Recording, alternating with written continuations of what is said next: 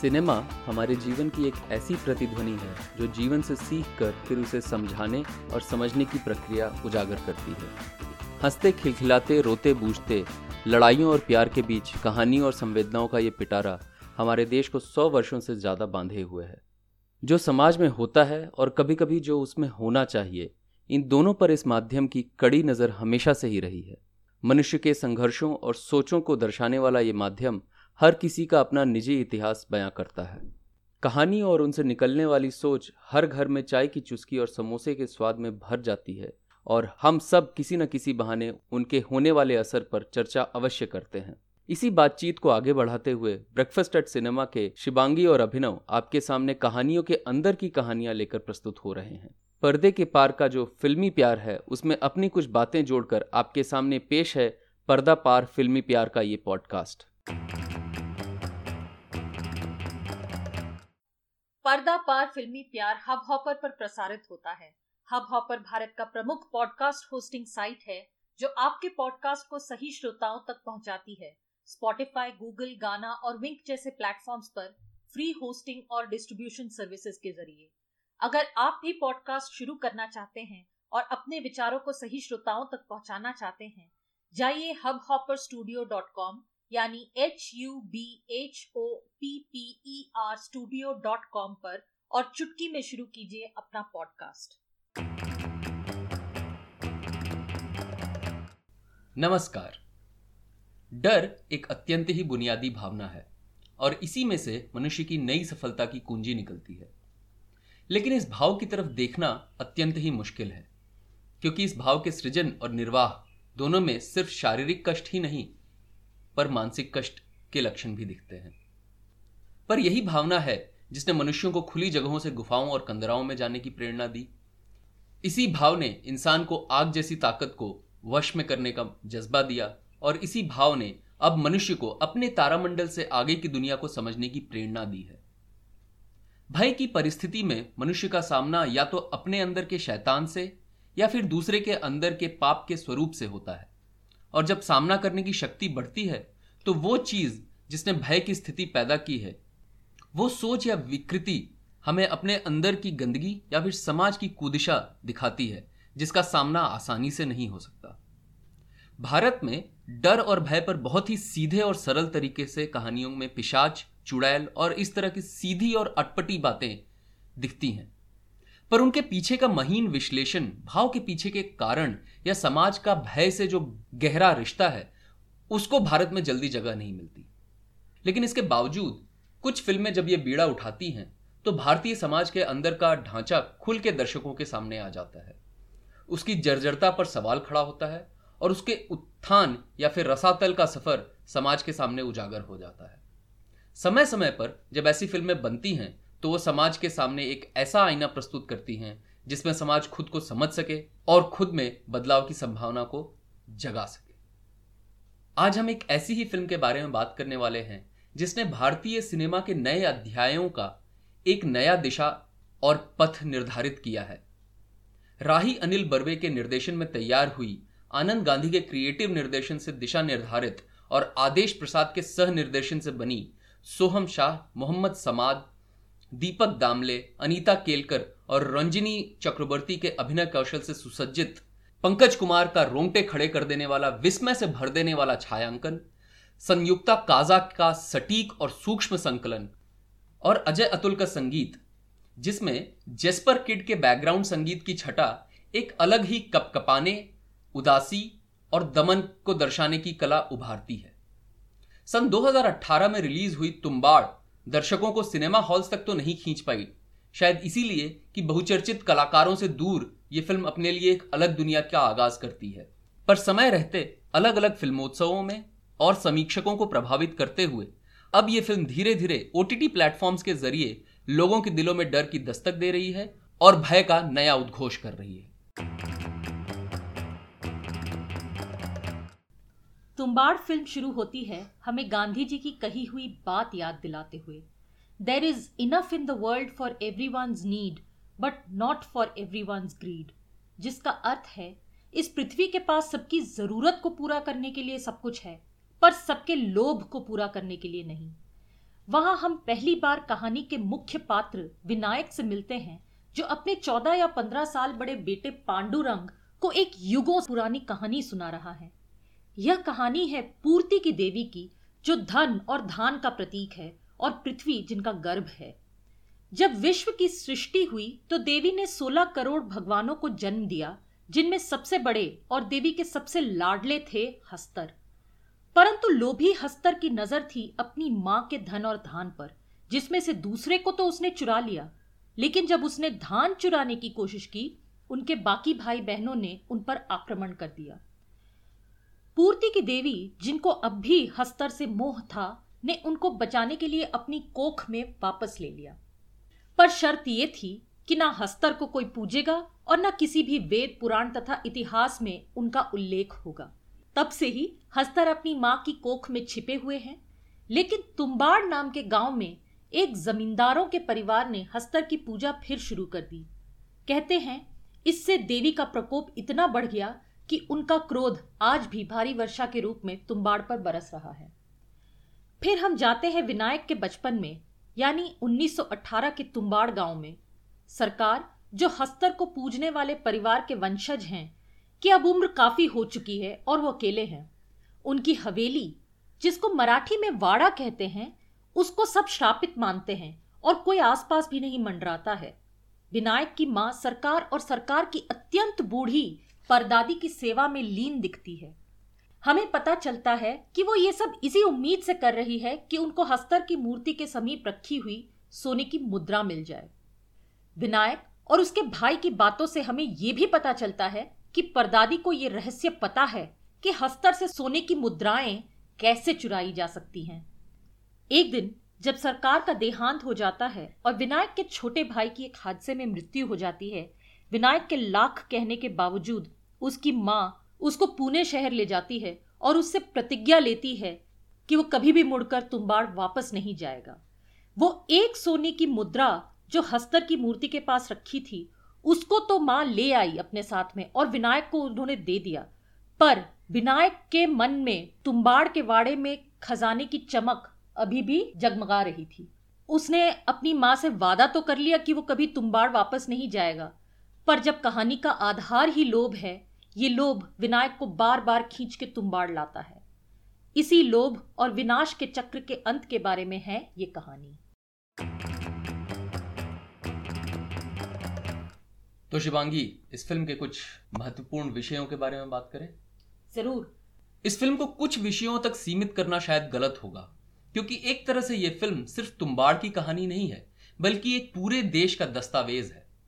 ये कहानी एक पल तो विनायक और उसके पतन की कथा कहती है और दूसरे ही क्षण एक पूरे देश और उसके आने वाले इतिहास और संस्कृति कैसी होगी, इसकी गाथा गाती हुई भी दिखती है।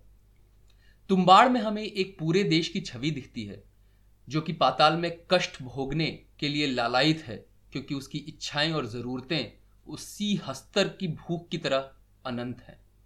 लेकिन बाध्य होकर अगर सिर्फ दो विषयों के बारे में बात करनी है तो मैं नहीं करूंगा। हम इसमें ढेर सारे विषयों के बारे में बात करेंगे। शिवांगी, सबसे पहले आपने चर्चा की लोभ की, इसके बारे में कुछ बताइए। जिसको हम हिंदी में लोभ कहते हैं अभिनव, और अंग्रेजी में ग्रीड। जी। ये ग्रीड जो है, हर धर्म में इसको एक पाप माना जाता है। ऐसा समझ लीजिए कि विनायक की माँ सरकार की सेवा शुरू करती है मजबूरी की वजह से, क्योंकि उसका पति नहीं है, वो विधवा है और घर में कमा के लाने वाला कोई नहीं है, तो वो शायद इसीलिए वो काम शुरू करती है। लेकिन वहां जाते जाते पता नहीं कैसे वो प्रभावित हो जाती है उस लोभ के वातावरण से, और यही लोभ माँ से बेटों तक जाता है, जहां विनायक अब इस लोभ के वश में ऐसा हो जाता है कि वो अच्छे बुरे की परख नहीं कर पाता है। उसी लोभ के वजह से कितने परिवार नष्ट हुए हैं ये हमें समझ में आता है, और इसी लोभ की वजह से लोग श्रापित भी होते हैं, जैसे कि सरकार की परदादी, जिनको अपने कष्ट से मुक्ति भी नहीं मिलती है मृत्यु के रूप में। आपने बहुत ही जरूरी और बहुत ही सटीक विषय उठाया है लोभ का। हमें ये फिल्म कई बार देखनी पड़ेगी, क्योंकि इस फिल्म में जो कहानी बताई जा रही है, सिर्फ ये उस कहानी पर निर्धारित नहीं होता है कि इस फिल्म में किन किन विषयों को खंगाला जा रहा है। हम ये भी देखते हैं कि कैसे इस लोभ की वजह से सरकार विनायक की माँ की प्रताड़ना कर रहे हैं, कैसे उनको एक भोग की वस्तु में बदल दिया गया है, और इसी लोभ की वजह से विनायक की माँ खुद को भोगिया बना देती हैं। अपने घर के अंदर एक ऐसे जानवर रूपी इंसान का ख्याल रख रही हैं, और वो दादी जो कि कभी एक ज़माने में हस्तर से खजाने का हिस्सा लेके आती थी, जिसे हस्तर से खजाना कैसे लेते हैं उसका रहस्य पता था, जिसकी वजह से सरकार की रखैल मतलब विनायक की माँ और उनका पूरा परिवार पता करने की कोशिश कर रहा है। लेकिन ये रहस्य ऐसा है शायद जिसे दादी अब आगे नहीं बढ़ाना चाहती, और दादी अमर हो चुकी हैं, लेकिन उनका शरीर जो है वो गले जा रहा है। उनके अंदर एक जानवर पैदा हो गया है जो कि उन्हें न जीने देता है न मरने देता है। और ये बहुत खास बात है कि बार बार दादी के जो सीन्स आते हैं, जो दृश्य हमें दिखते हैं, दादी एक ही बात कहती है, मुझे मुक्ति दे दो। जैसा कि हमने पहले भी कहा है अभिनव, इस पूरे फिल्म में जो सबसे खास विषय है, जो पूरे कहानी को शुरू से लेकर अंत तक बांधता है, वो है लालच या लोभ। इसी लालच के वजह से पूरी कहानी शुरू से अंत तक चलती है, और इस लालच का जब विनाश होता है अंत में, तभी हमें समझ में आता है कि कहानी खत्म हुई है। आशा रहती है कि शायद अब इस परिवार में जो बचे कुचे लोग रह गए हैं वो इस लालच को छोड़ पाएंगे और आगे बढ़ पाएंगे। अब देखिए ना, लालच की वजह से विनायक की माँ का उत्पीड़न होता रहता है, शोषण होता रहता है। लालच की वजह से विनायक वापस आता है तुम्बाड़ में, जबकि वो अपनी माँ से वादा कर चुका होता है कि कभी वापस नहीं आएगा। विनायक जो है, उसका और उसके बेटे पांडुरंग के बीच में जो रिश्ता बंधता है, जो बाप बेटे के बीच में वैसे भी होना चाहिए, स्वाभाविक है वो, लेकिन इस वजह से बनता है क्योंकि दोनों लालची हैं और दोनों एक ही चीज़ के पीछे भाग रहे हैं। और ऐसे बहुत सारे उदाहरण आपको मिलेंगे अभिनव इस फिल्म में, जहाँ पर लालच के वजह से लोग कोई काम करते हैं और फिर उसका परिणाम उनको भोगना पड़ता है, और कभी कभी वो परिणाम बहुत ही भयानक होता है, बहुत ही भयावह होता है। बिल्कुल, मैं इस बात से सहमत हूँ कि इस फिल्म का जो मुख्य किरदार है वो लालच है। वही इस कहानी को आगे बढ़ाता है, वही इस कहानी हर दिशा में ले जाता है। और मेरे हिसाब से ये बहुत ज़रूरी है समझना कि लालच जो है वो मानव संस्कृति को आगे बढ़ाने की एक बहुत ही ज़रूरी चीज़ है।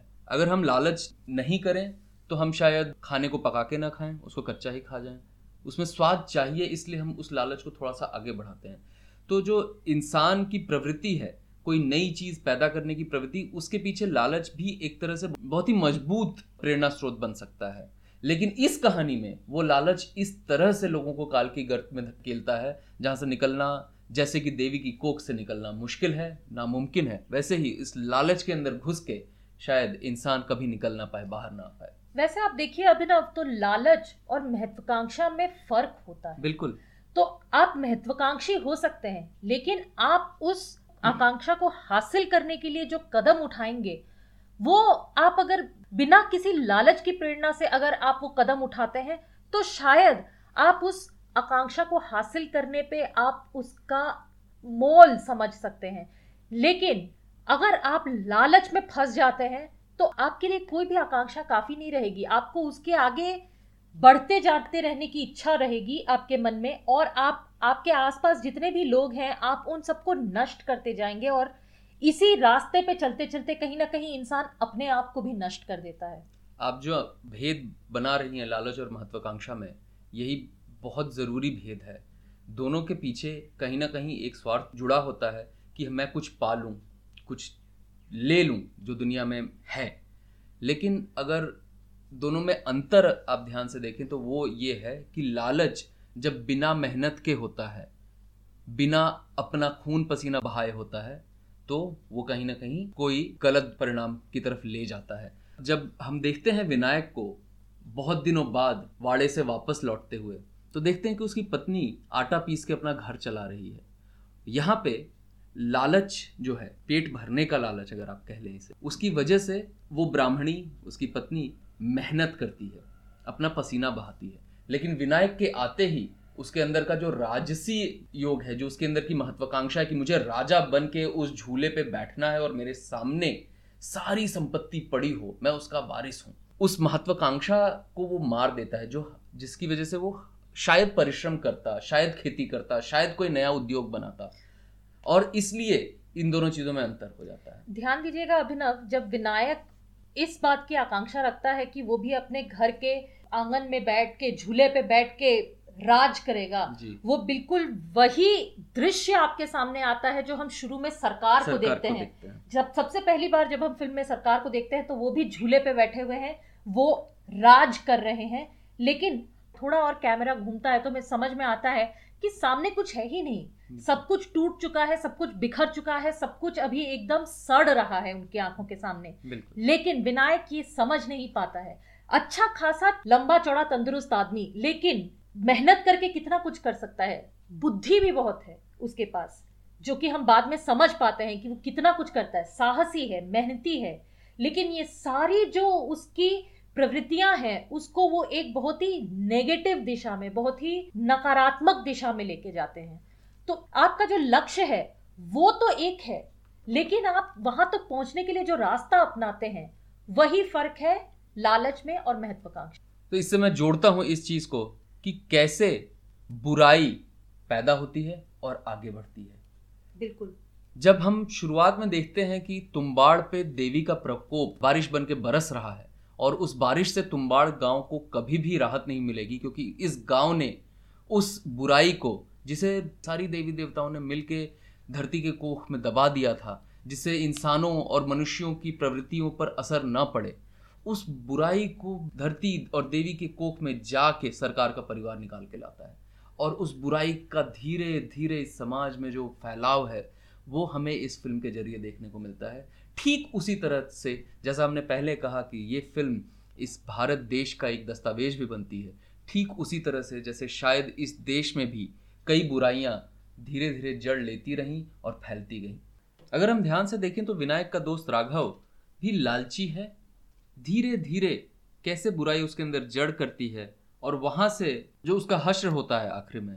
इससे समझ में आता है कि महत्वाकांक्षा और लालच कहीं ना कहीं आपस में एक दूसरे से बहुत ज़्यादा घुल मिल गए हैं भारत के इस नए अवतार में, जो कि अब आज़ाद हो रहा है, अंग्रेज़ों के चंगुल से छूट रहा है, पुरानी रीतियों से भी टूट के अलग होने की कोशिश कर रहा है, लेकिन उसमें से जो निकल रहा है वो खुद अपने आप में शायद खोखला है, टूटा हुआ है। और जैसा हम बाद में देखते हैं, आपने बात की पांडुरंग की, ये सोचने वाली बात है कि पांडुरंग लंगड़ा पैदा होता है। हाँ ठीक है, हम मानते हैं कि उस वक्त भारत की परिस्थिति ऐसी थी कि पोलियो बहुत ही साधारण चीज़ थी, हर दूसरे किसी व्यक्ति को हो सकती थी। लेकिन हम ये हर बार कहते हैं कि फिल्म का जो दिग्दर्शक है, फिल्म का जो निर्देशक है, वो हर फैसला अपनी फिल्म के बारे में सोच समझ के लेता है। विनायक का बेटा पांडुरंग लंगड़ा न होता तो भी हमें कुछ अंतर नहीं पता चलता, उसकी कहानी उसी तरह से चलती जैसे कि हम इस फिल्म में देखते हैं। लेकिन उसके लंगड़ा होने पर हमारी भौएं तन जाती हैं और हम सोचते हैं कि क्या ये बुराई विनायक के अंदर और इस पूरे समाज में इस तरह से घर कर गई है कि अब ये जो भी पैदा करेंगे वो टूटा होगा, किसी न किसी तरह से फूटा होगा, और ये कोशिश करता रहेगा कि जो इतिहास उसकी तरफ देख रहा है वो उसे मंजूरी दे, वो उसे कहीं ना कहीं ये ठप्पा लगा दे उसके माथे पर कि हाँ जो तुम कर रहे हो वो सही है, लेकिन वो रास्ते ही गलत हैं। अब एक बात और देखिए अभिनव, जहाँ पांडुरंग को पोलियो है वो लंगड़ा कर चलता है, लेकिन वहाँ पे उतनी ज़्यादा महत्वाकांक्षा है, उसमें एक इतनी बड़ी इच्छा है कि वो अपने पिता को प्रसन्न कर सके। बिल्कुल, और इसी वजह से वो दिन रात कड़ी मेहनत के बाद अपने आप को इस लायक बनाता है कि वो अपने पिता के साथ तुम्बाड़ जा सके और वहाँ से सोने की मुद्राएं ला सके। पहली बार जाता है तो वहाँ वैसे भी वो फंस जाता है और अपनी बेवकूफ़ी की वजह से ही फंसता है, उसके पिता ही उसको बचाते हैं। लेकिन उसका जो डर है वो डर एक बार भी उसके पोलियो को लेकर नहीं है। बिल्कुल, वो खुद को अपंग नहीं समझता है। बिल्कुल, उसके मन में शायद डर है ही नहीं, क्योंकि जब उसकी जिंदगी भी खतरे में है तो भी वो सोने की मुद्रा के पीछे भागता है, बजाय इसके कि पहले अपनी जिंदगी बचाए। बिल्कुल, इसके पीछे कहीं ना कहीं ये मनोवृत्ति घर कर गई है पांडुरंग के अंदर कि मुझे अपने परिवार की, अपने पिता की, अपने इतिहास की, अपने से पहले आए हुए हर एक उस व्यक्ति की स्वीकृति मिल जाए तो फर्क नहीं पड़ता कि मेरी जान भी चली जाए। और ये स्वीकृति बहुत ही बड़ा विषय बन जाता है भारत देश के बारे में जब हम बात करते हैं कि हम कैसे बार बार अपने इतिहास से स्वीकृति मांगते रहते हैं, नई दिशा की तरफ कदम बढ़ाने में इस स्वीकृति की कमी की वजह से हिचकते हैं। इसके साथ अगर हम जोड़ें एक और चीज़, वो है शोषण और शोषण की संस्कृति। शुरुआत से हम देखते हैं कि सरकार, जो कि एक पुरानी रीति, पुराने ढर्रे, पुराने ढांचे का उदाहरण है, पुराने ढांचे का एक चिन्ह है, वो सरकार वाड़े में राज कर रहा है, अपने झूले पे झूल रहा है। लेकिन जब हम नज़दीक जाते हैं, इस बनावटी, थोड़ी सी आलिशान इसलिए बोल रहा हूँ क्योंकि अब तक धीरे धीरे इस परिवार पर उस बुराई का असर ऐसा हो चुका है कि इसका पतन शुरू हो चुका है। इनके पास अब उतने पैसे नहीं हैं शायद जितने कि एक पीढ़ी या दो पीढ़ी पहले थे। इनके पास अब वो लोग नहीं बचे हैं जो इनके लिए अपनी ज़िंदगी को जोखिम में डालेंगे ताकि हस्तर, जो कि इस फिल्म का सबसे बड़ा किरदार है, उससे छीन के मुद्राएं ला सकें। और चूंकि इन लोगों की कमी हो जाती है तो शोषण की प्रक्रिया जो है वो और गहरी हो जाती है और ज़्यादा दमनकारी हो जाती है। आपने पता नहीं इस बात पर ध्यान दिया है कि नहीं अभिनव, 1918 वाली जो कहानी का हिस्सा है जो हम तुम्बाड़ में देख रहे हैं, वहाँ पर जो इन सब का कर्ता धरता है, तुम्बाड़ के जो कर्ता धरता है, उनको ये सब सरकार कहते हैं।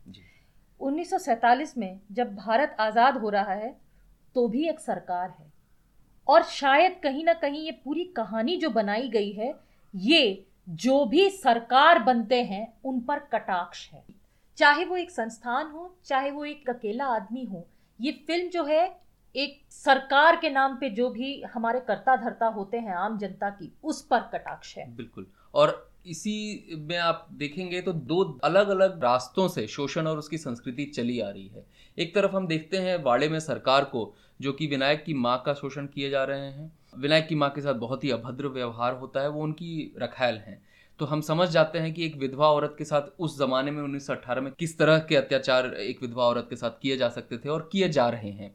विनायक उसी सरकार की औलाद है, लेकिन वो सरकार को पिता नहीं कहता है, वो सरकार को सरकार कहता है, क्योंकि इस सरकार ने एक नाजायज़ औलाद पैदा की है जो कि अपने पिता से प्रेम नहीं करती है, बस पिता की जायदाद और उससे पनपी हुई हर चीज़ को हथिया लेना चाहती है। शायद इसीलिए पांडुरंग भी जब यही चीज़ अपने पिता से चाहता है तो विनायक पहचान नहीं पाता है। ये जो रिश्ता उसमें और उसके बेटे में बना है वो स्वाभाविक नहीं है, वो प्यार भरा नहीं है, ये लालच का रिश्ता, लालच वाला रिश्ता है। बिल्कुल।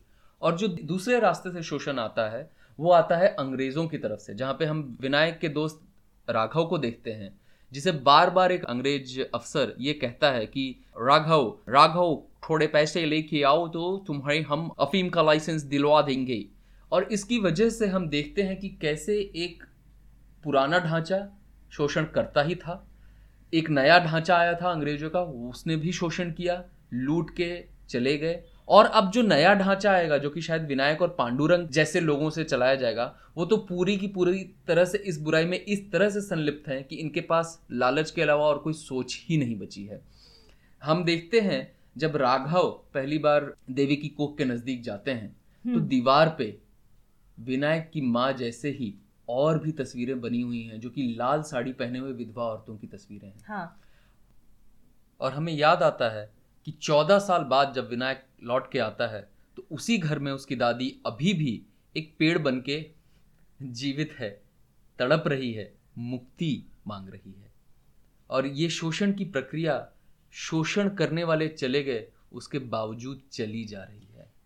कोई कह सकता है कि विनायक अपनी दादी को मुक्ति देने के लिए गया था, पर नहीं, वो दादी को तब तक मुक्ति नहीं दिलाता है जब तक दादी उसको तुम्बाड़ का रहस्य नहीं बताती है, हस्तर का रहस्य नहीं बताती है। दादी बहुत ज़रूरी बात एक कहती है विनायक से, सोच ले, विरासत में मिली हुई हर चीज़ को अपनी जागीर नहीं समझना चाहिए। लेकिन विनायक के मन में ये बात घुसती नहीं है, क्योंकि विरासत में सिर्फ और सिर्फ मुद्राएँ नहीं मिलती हैं, सिर्फ और सिर्फ खजाना नहीं मिलता है, विरासत में लालच भी मिलता है, लोभ भी मिलता है, शोषण मिलता है, बुराइयाँ मिलती है। वरदान तो मिलता ही है, लेकिन उसके साथ साथ एक भयावह शाप भी मिलता है। और यही विरासत जो है विनायक और उसका बेटा पांडुरंग आगे लेके जाते हैं। जो दूसरा रास्ता है जहाँ से शोषण की संस्कृति चली आ रही है वो है अंग्रेज़ों का रास्ता, जो कि हमें करप्शन यानी कि भ्रष्टाचार सिखाती है। जो कहती है कि अगर तुम एक अफसर को थोड़े पैसे दे दो तो तुम्हारा रास्ता साफ हो जाएगा। और यहाँ से हमारे नव भारत की नींव किस तरह से रखी जा रही है, हमें उसकी एक झलकी मिलती है। एक और बात है अभिनव इससे जुड़ी हुई कि विनायक में ऐसी कौन सी बात है कि वो बार बार ये कहता है कि तुम्बाड़ का खजाना मेरा हक है। किस तरह से उसको ये समझ में आता है, क्योंकि वो सरकार की नाजायज औलाद है और सरकार के और कोई वंशज नहीं है, उसके पास खजाना आना चाहिए। हमें तो बल्कि ये पता भी नहीं है कि सरकार के कोई वंशज हैं भी कि नहीं। मेरा ख्याल है कि विनायक की सोच ये है कि चूंकि उसकी माँ का शोषण हुआ है और वो शोषण जो हुआ है वो उस खजाने की वजह से हुआ है, ठीक उसी तरह से जैसे उसकी दादी का शोषण हुआ है। हमें सुनने में आता है, दादी बताती है विनायक को, मैं सबसे तेज थी ना, इसलिए कुएं से निकल आती थी, हस्तर मुझे पकड़ नहीं पाता था। और ये जो चालाकी है यही विनायक को विरासत में मिलती है। सबसे तेज थी मतलब साथ में और भी बहुत लोग थे, तो सोचिए और भी कितनी लड़कियों का, बच्चों का शोषण किया जाता था कि वो जहां भी हस्तर है वहां पहुंचकर हस्तर से मुद्राएं चुरा कर लाएं। जब राघव पहली बार और राघव के साथ साथ हम दर्शक पहली बार देवी की कोख में जाते हैं, वहाँ पे वो तस्वीर जो दीवार पे बनी हुई है उससे ये साफ समझ में आ जाता है कि पुश्तैनी शोषण की प्रक्रिया चले जा रही है, जिसमें औरतें, विधवाएं और उनके बच्चे लगातार दमित हो रहे हैं। यहीं से फिर बात आती है औरतों का शोषण। आप इस पूरी फिल्म में देखेंगे एक औरत है दादी, जिनका शोषण हो चुका है, जिसकी वजह से वो श्रापित हैं और जिनकी कहानी हमें कुछ फिल्म के मध्यांतर के आसपास समझ में आने लगती है कि क्या है। फिर कहानी है विनायक के माँ की, जिनका तो शोषण सरकार कर ही रहे हैं और जिस बात से विनायक को बहुत चिढ़ है, बहुत नफरत है, लेकिन विनायक भी बड़ा होकर वही शोषण अपनी पत्नी और अपनी रखेल के साथ करता है। जी हाँ, वो रखेल विनायक के पास आती है राघव के द्वारा, राघव उनको वहां छोड़ के जाते हैं क्योंकि राघव के मन में लालच बस चुका है। अब वो चाहता है कि विनायक के सारे रहस्य राघव को पता चल जाए। और विनायक की पत्नी जो है, पहले वो अपने बेटे को समझाती है कि बेटा तू नाराज ना हो, तेरे पिता तुझसे गुस्सा नहीं है, वो बस चिंता में है, इसीलिए वो तुझसे ढंग से बात नहीं करते। लेकिन जब बेटा भी पहली बार तुम्बाड़ जाके वापस आ जाता है, उसको जाने कहां से ये बात समझ में आ जाती है कि अब वो मर्द बन चुका है और अब वो किसी को जवाब देने की जरूरत नहीं है उसको। इसीलिए जब माँ पूछती है बेटा क्या था तुम्बाड़ में, वो बस यही कहता है तुमको जानने की जरूरत नहीं है, मुद्रा रखो, चुप रहो। और ये जो तरीका है अपनी माँ से बात करने का, ये उसको अपने पिता से विरासत में मिलती है, क्योंकि वो लालच, वही शोषण और वही आकांक्षाएं जो उसकी पिता की है, ये सब उसको विरासत में मिली है। सिर्फ एक ही औरत है जो इन मुद्राओं का फायदा उठाती है, वो है विनायक की रखेल, जिस पर पांडुरंग का भी दिल आया हुआ होता है। और दोनों जाके जो मुद्राएं लेकर आते हैं वो हमेशा इस औरत को देते हैं। वो जानना नहीं चाहती है कि मुद्राएं कैसी आ रही हैं, वो बस उनका मजा लेना चाहती है। शायद उसे पता है लेकिन उसको मतलब नहीं है कि उसमें किसी की जिंदगी जा रही है तो जाए। मुद्रा मिलते ही शक्ति भी आ जाती है। एक 14 साल का लड़का जो कि लंगड़ा है, पोलियो ग्रसित है, मुद्रा उसके हाथ में आती है, वो अपनी माँ को दबा देता है और उस शक्ति, उस पावर को लेके उस मुद्रा के साथ अपने पिता की रखी हुई औरत के सामने जाके खड़ा होता है और बोलता है एक दिन मुद्रा मैं लेके आऊँगा और तुझसे शादी करूँगा। तो सत्ता का जो अधिकार है, सरकार का बेटा विनायक, गई हुई सरकार जो कि अब अंग्रेज़ों की सरकार थी और आ गई जो कि अब नई भारतीय सरकार है, इन सब का खेल हमें बार बार देखने को मिलता है। और ये सत्ता का जो अधिकार है, सत्ता से पैदा हुई एक मैं ये छीन के ले लूँगा ये वाली जो सोच है, ये धीरे धीरे ये विष जो है ये हमें देखने को मिलता है कैसे विनायक के बाद उसके बेटे पांडुरंग के अंदर घुस गया है। और हमें ये बार बार चेतावनी दे रहा है कि ये जो बुराई, ये जो शोषण, ये जो लालच, ये जो सत्ता का अधिकार, ये जो दूसरों को धोखा देके अपना कुछ हथियार लेना और छीन लेने की जो सोच है, ये किस तरह से इस समाज में घुसती जाएगी, बढ़ती जाएगी और सबको खोखला कर देगी। आपको याद होगा अभिनव, हम जब छोटे थे तो हमारे दादा दादी, नाना नानी, माता पिता हमको कहानियाँ सुनाते थे। काफ़ी लोक कहानियाँ होती थी, पंचतंत्र, जातक कथाएँ, ये सारी कहानियाँ जो हम सुनते थे इनमें एक सीख होती थी। ये जो कहानी नारायण धराप जी के द्वारा लिखी गई है, मराठी लोक कथा है, ये फिल्म भी उस लोक कथा की तरह बनी है जहाँ पे जितने भी दृश्य हैं, जो बातें हो रही हैं पात्रों के बीच में, ये हमें उन कहानियों की याद दिलाती हैं जो हम बचपन में सुनते थे। वही राक्षस जिसके मन में खोट भरा है और उसके जो प्राण होते हैं वो एक तोते की चोंच में फंसे होते हैं या तोते के दिल में होते हैं, तोते के दिल को आप दबाइए तो राक्षस मर जाता है, या सुई की नोक पे उसकी जिंदगी बसी होती है, उस सुई की नोक को तोड़िए तो राक्षस मर जाएगा। ये इस तरह की जो कहानियां होती थी ना, बिल्कुल वैसे ही भाव मन में पैदा होते हैं जब आप इस कहानी को देखते हैं। अब अभिनव, जरा अपने पसंदीदा सीन्स के बारे में बताइए हमें। इस फिल्म का हर एक दृश्य चुम्बनीय है अगर आप सही में सच्चे सिनेमा के प्रेमी हैं। डर का जो वातावरण है पहले दृश्य से लेके आखिरी दृश्य तक आपके रोंगटे खड़े करता ही और आपके खून में आपके साथ बहने लगता है। और ये वातावरण जो है ये कई बहुत ही खास जगहों पे बहुत ही ज़्यादा भयावह हो जाता है। एक तरफ ये फिल्म चाहती है कि घिन पैदा हो ताकि आप देख सकें कि क्या हश्र होता है लालच का, लोभ का, और दूसरी तरफ ये फिल्म कहती है, ये सिनेमा इस तरफ इशारा करता है कि डर जो है भारत में भी बहुत ही बेहतरीन तरीके से पैदा किया जा सकता है। उसके लिए हमारे अंदर सोच होनी चाहिए और एक खास भारतीय समझ होनी चाहिए डर की। फिल्म में ये जो भयानक वातावरण है जिसके बारे में अभिनव बता रहे हैं, ये वातावरण कुछ फिल्मी तकनीकों से इसको बनाया गया है। एक है प्रोडक्शन डिज़ाइन, यानी कि दृश्य में जो जो आपको दिखता है उस सबको सजाना उस तरीके से।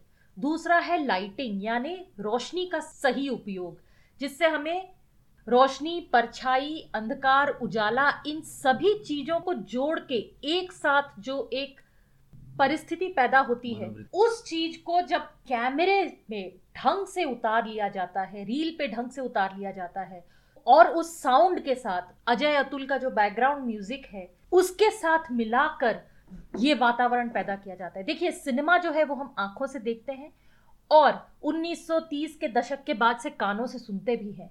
इन दोनों चीज़ों का जो मिश्रण है, इन सारे दृश्यों को उभार कर लाते हैं और हमारे मन में वो छप जाते हैं।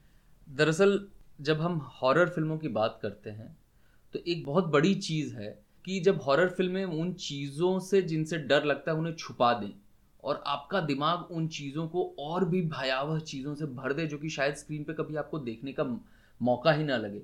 वहाँ पे हॉरर फिल्में बहुत ही ज़्यादा असरदार हो जाती हैं। वैसे हॉरर फिल्म में आप देखें तो सबसे ज़्यादा जो हमारे मन में बात डर पैदा करती है वो यही है कि हम इंतज़ार में बैठे रहते हैं कि अब कुछ होगा और अब कुछ होगा।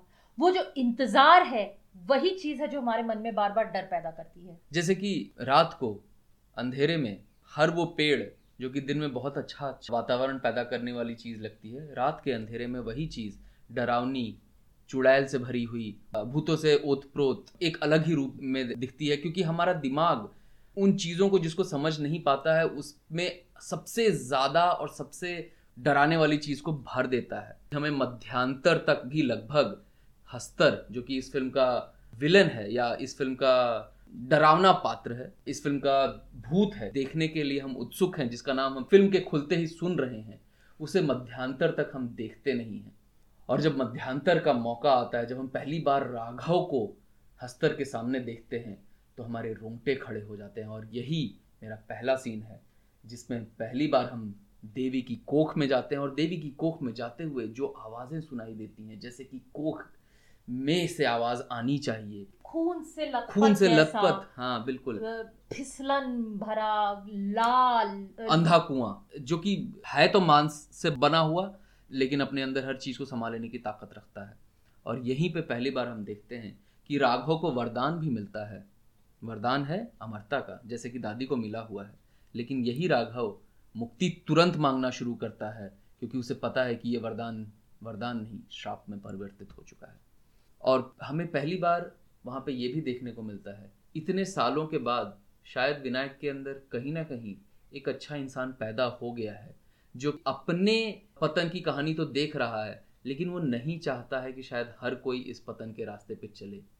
और वो जो बदलाव हमें इस सीन में विनायक की मनोवृत्ति में दिखता है, विनायक की सोच में दिखता है, वो आखिरी के सीन में, जिसके बारे में हम आपको कुछ नहीं बताने वाले, ये आपके लिए है, ये आप ढूंढेंगे नहीं, इसको आप महसूस नहीं करेंगे तो आपको पता नहीं चलेगा कि इस फिल्म की कहानी कहाँ से शुरू हो रही है और किस तरफ लेके जा रही है।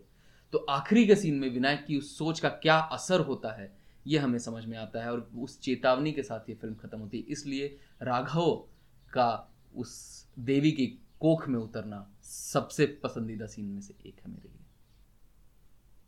इसके बाद मेरा दूसरा पसंदीदा सीन है जब हम विनायक की वापसी पहली बार तुम्बाड़ में देखते हैं। वो अपने घर में जाता है और दादी की तलाश में रहता है। ये वही दादी है जो कि आज से 14 साल पहले हम छोड़ चुके हैं इसी जगह पे, इसी घर में, और वो दादी उस वक्त भी एक दानव के रूप में उस घर में घूम रही थी। उसके मुंह में कीलें ठोकी जा चुकी थी, वो खून के लिए भूखी थी, खून के लिए प्यासी थी, वो किसी को भी खा सकती थी, नोच सकती थी, उसे जंजीरों में जकड़ के रखा जाता था। लेकिन देवी की कोख में जाने का रहस्य उसी दादी को पता था। जब 14 साल बाद विनायक लौट के आता है तो हमने पहले भी बात की है इसके बारे में कि विनायक और उसकी दादी के बीच में क्या क्या बातचीत होती है। और विनायक जब लौट के आता है तो देखता है कि दादी अब पूरी तरह से सड़ के तितर बितर हो चुकी हैं, क्योंकि वो अमरता का वरदान लेके जी रही हैं। उनके शरीर का हर एक हिस्सा जर्जर होके उनके शरीर से अलग हो गया है और उस घर में एक पेड़ की तरह से बढ़े जा रहा है। वो पेड़ जिसे हम शायद एक मृत्यु का पेड़ भी कह सकते हैं। सिर्फ और सिर्फ हमें दादी की शक्ल ज़मीन के ऊपर दिखती है और उनका एक धड़कता हुआ सा दिल जहाँ से उस पेड़ की जड़ें जुड़ी हुई हैं वो दिखता है। और उसके बावजूद हमारे तो रोंगटे खड़े हो जाते हैं, लेकिन विनायक जो कि लालच से परेशान है बचपन से, उसके मन का कोई भी कोना डर से आच्छादित नहीं होता। वो दादी की सेवा करता है, उससे रहस्य हासिल करता है और जब दादी कहती है मुझे मुक्ति दे दे तो विनायक उसे मुक्ति देके अपने रास्ते पर आगे बढ़ जाता है, अपने वाड़े की तरफ जाता है। वहाँ पे वो पहली बार देवी की कोख में उतरता है। मुझे ये दादी वाला जो किस्सा है पूरी फिल्म में, ये बहुत देखने में मज़ा आया। मज़ा क्या, डर लग रहा था लेकिन उसी डर में मज़ा है इस फिल्म में। पहली बार हम दादी को देखते हैं तो जैसे आपने कहा बहुत अजीब सी दिखती है, कील ठोके जा चुके हैं ताकि वो किसी को काट ना सके।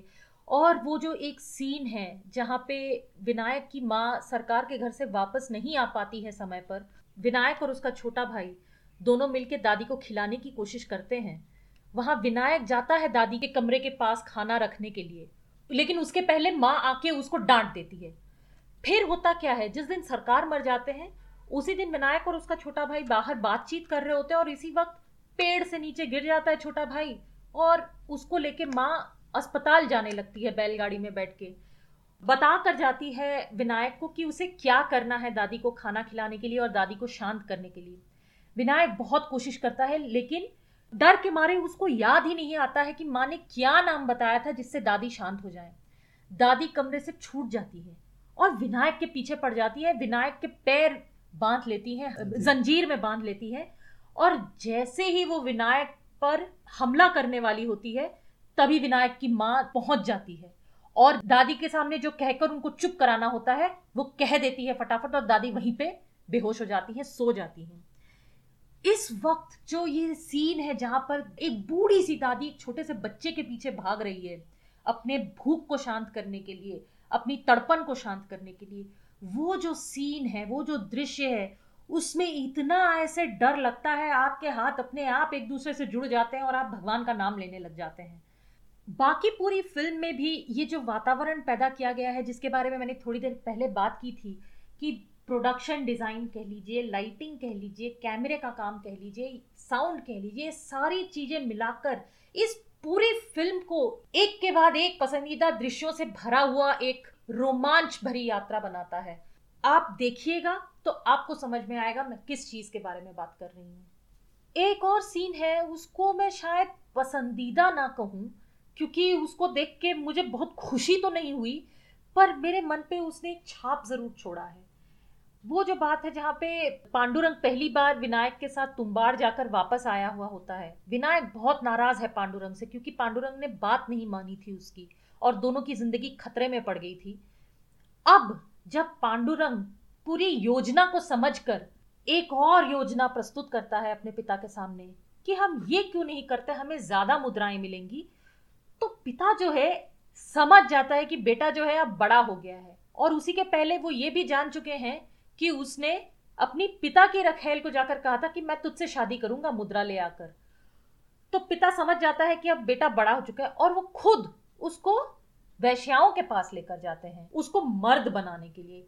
कहीं ना कहीं इस चीज से मुझे बहुत ज्यादा आश्चर्य हुआ था कि आत्मा ही भ्रष्ट हो चुकी है, जो एक पिता अपने बेटे को सही रास्ता दिखाने के बजाय या उसको चुप कराने के बजाय कुछ नहीं तो उसी को ले जाकर उसको और भ्रष्ट कर रहा है, उसमें और अवगुण जोड़ रहा है उसके चरित्र में, और ज्यादा उसको उसके पतन की तरफ ले जा रहा है। ये जो बात है मुझे कहीं बहुत चुभी, और शायद इसीलिए फिर से कह रही हूँ, इसको मैं अपना पसंदीदा सीन नहीं कहूंगी, लेकिन सबसे गहरी छाप छोड़ने वाला दृश्य है ये।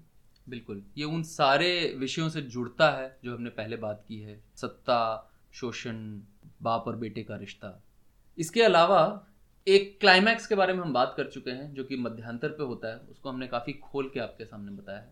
इस फिल्म का जो आखिरी दृश्य है जो कि 2 हिस्सों में है, उसके बारे में हम बात नहीं करेंगे। वो आप देखें, और उसमें अपने रोंगटे आपके शरीर को छोड़ के कहाँ कहाँ जाते हैं वो देखें। और उसके बाद उस क्लाइमैक्स का जो दूसरा हिस्सा है, जहाँ पे एक तरह से एक दिशा निर्धारित की जा रही है, एक भविष्य की तरफ थोड़ी सी रोशनी डाली जा रही है कि शायद यहाँ पे कहीं ना कहीं एक उम्मीद की किरण है, उसके साथ ये फिल्म ख़त्म होती है। इन दोनों चीज़ों का जो आपस में खेल है वो बहुत ही प्यारा लगा मुझे, कि सबके बावजूद कहीं ना कहीं एक उम्मीद की किरण बाकी है। आपने जो वातावरण की बात की शिवांगी, एक और चीज़ है जो कि इस फिल्म का वातावरण बहुत ही घुटन भरा बना देता है, वो है जैसा आपने बताया अजय अतुल का बैकग्राउंड स्कोर, लेकिन एक गीत है इस फिल्म में जिसके शब्द भी हैं कि अरे आओ ना तुम्बाड़ भोगना है तुम्हें। ये जो शब्द हैं, ये ऐसा लगता है कि तुम्बाड़ जो है वो कहीं ना कहीं नरक का प्रतीक बन जाता है। और जैसा कहा जाता है कि इंसान धरती पे ही सारे पाप के कर्म भोग के तभी ऊपर की तरफ बढ़ता है, तभी आगे बढ़ता है। तो एक फिल्म जो पूरी की पूरी है घूम फिर के एक नरक का प्रतीक बनकर उभरती है, जहाँ पे जब तक इस नरक की यातनाओं को सारे इसके पात्र झेल ना लेंगे तब तक उनकी मुक्ति संभव नहीं है। ये गीत हर बार हथौड़ी की तरह हमारे सिर पे, हमारे जहन पे हमला करता है, चोट पहुँचाता है और कहता है कि भोगो अपने पाप को, पहले भोगो तब आगे बढ़ोगे, तब भगवान के पास पहुंचोगे। अगर हमने अपनी बातों से आपको डरा दिया है और आपको ऐसा लगता है कि ये फिल्म नहीं देखनी चाहिए, आप ऐसा मत सोचिए। इस फिल्म को जाकर ज़रूर एक बार इसका अनुभव कीजिए, बहुत ही अनोखा, बहुत ही अलग किस्म का अनुभव होगा, इसकी गारंटी हम आपको देते हैं। बिल्कुल, आनंद लीजिए, अनुभव कीजिए और थोड़ा डरिए। बताइए आपको ये गुफ्तगू कैसी लगी। आप हमसे हमारे वेबसाइट breakfast@cinema.com या फेसबुक, ट्विटर या इंस्टाग्राम पर भी संपर्क कर सकते हैं। हम जल्द ही इतिहास के पन्नों से एक और नायाब मोती लेकर हाजिर होंगे। शब बखैर, शुभ रात्रि।